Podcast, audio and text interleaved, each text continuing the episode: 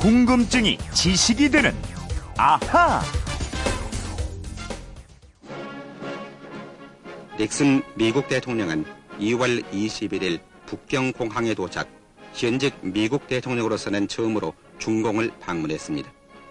오랫동안 얼어붙었던 미 중공 관계를 정상화시키기 위해 중국 대륙을 밟은 닉슨 대통령은 공항에서 중공 수상 주울레 영접을 받았습니다.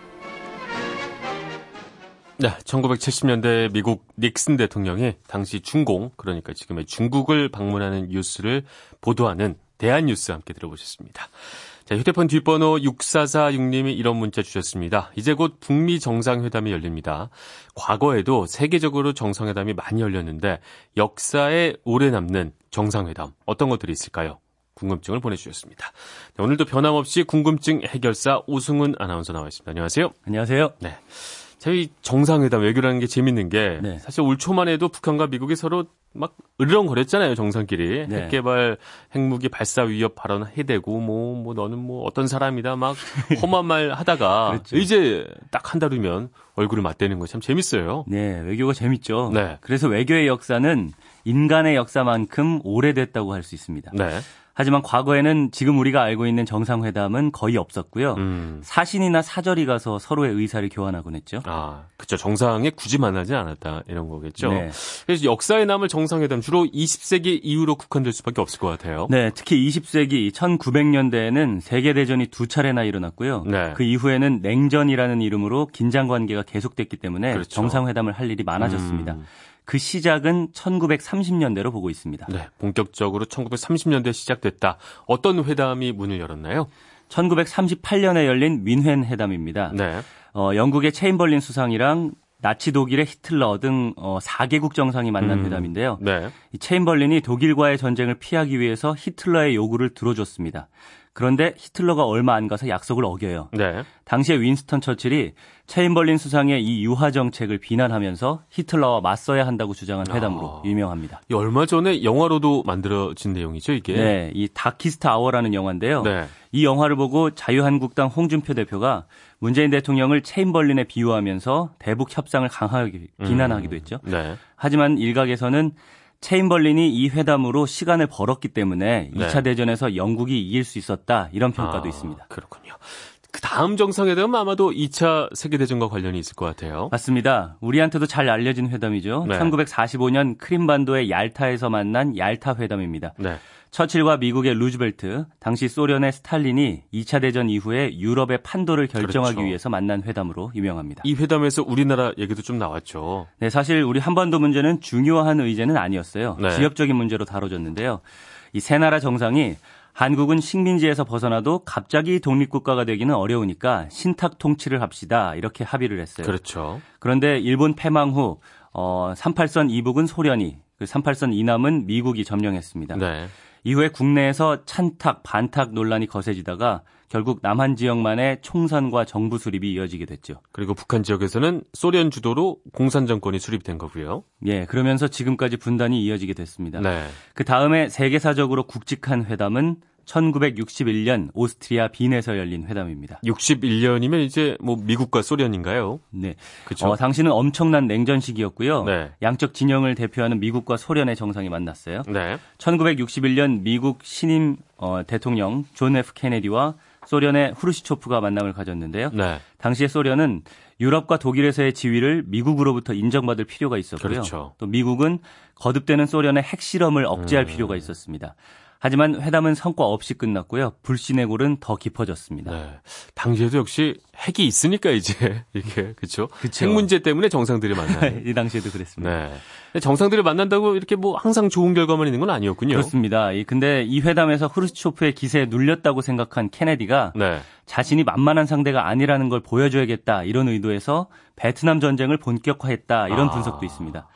베트남을 미국의 국력을 과시하는 장으로 인식했다는 겁니다. 안 만나니만 못한 그렇죠. 그런 쓸모없는 정상회담이었군요. 그렇죠. 전쟁까지 일어나고 말이죠. 네. 그러다가 1970년대 이후에는 네. 어, 좋은 회담이라고 할까요? 이 의미 있는 회담이 많이 열리는데요. 1971년 4월에 미국 탁구 선수들이 중국 마오쩌둥의 초청으로 중국에 갑니다. 네. 이른바 핑퐁 외교의 시작이죠. 그렇죠. 이걸 계기로 해서 이듬해 1972년에 미국 리처드 닉슨 대통령이 베이징을 방문하는데요. 어, 주은래, 저원라이 중국 총리와 닷새 동안 6차례 만나서 아. 대화를 나눴고 모택동, 마오쩌둥과도 회담을 갖습니다. 닷새 동안 여섯 번이면 정말 맘먹고 진짜 엄청 자주 하는 거군요. 네, 회담 시간이 20시간이나 됐다고 해요. 아이고. 베트남 전 종전 그리고 대만에 주둔한 미군 철수 이런 것들을 둘러싸고 입장 네. 차이가 컸던 탓이었는데요. 이 회담에서 저우언라이 총리가 마음을 열고 진솔하게 호소한 결과 미국과 중국은 많은 부분을 합의했고요. 두 나라는 결국 1979년 1월에 수교하게 됩니다. 미국과 중국이 이렇게 만나게 된 거군요. 네.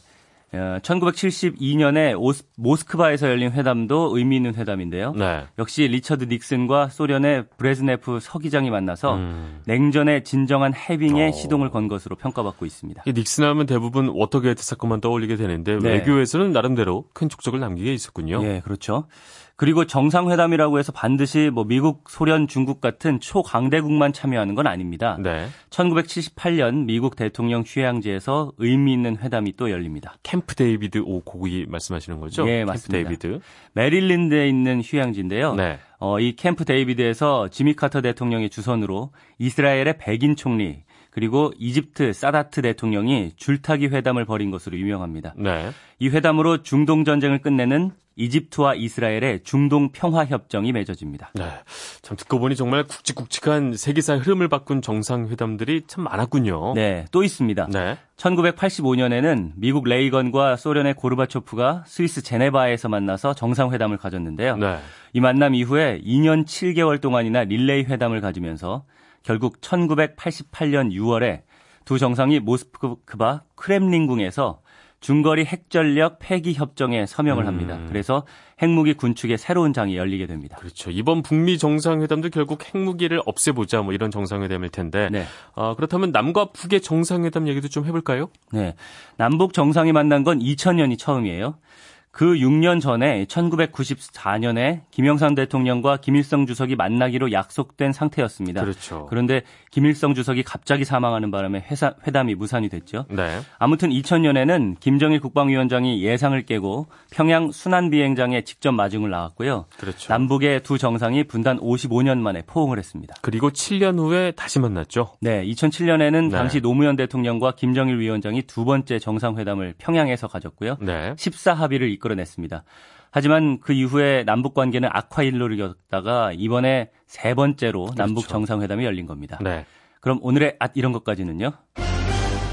미국의 트럼프 대통령 어, 사업가 출신이잖아요. 책도 여러 권 냈는데요. 네. 거래 기술이라는 책에서 이렇게 얘기합니다. 가장 중요한 기술은 힘의 우위에서 협상하는 것이다. 음, 당연히 뭐 지금 북한과의 협상에서는 아, 미국이 힘의 우위에 있다고 생각을 하니까 네. 제일 중요한 걸 이미 확보했다고 생각을 하고 있겠어요. 예, 그렇게 봐야겠죠. 네. 그런데 이 책을 김정은 위원장도 읽어봤다는 거 아세요? 아 트럼프의 책을. 네. 예. 김정은 위원장의 친한 친구, 미국 친구 있죠? 절친인 미국 농구 스타 데니스 로드맨이 그렇죠. 작년에 이 책을 선물했습니다. 야, 그럼 요 책 보고 나서 이제 어떻게 회담을 할지 좀 네. 고민을 많이 하고 있겠군요. 그렇죠? 그럴 수도 있을 것 같아요. 알겠습니다. 6446님의 질문 덕분에 정상회담 앞두고 흥미로운 지식들 좀 충전해 간 느낌입니다. 준비한 선물 보내드리겠고요. 궁금증이 지식이 되는 아하 오승훈 아나운서였습니다. 말씀 고맙습니다. 감사합니다.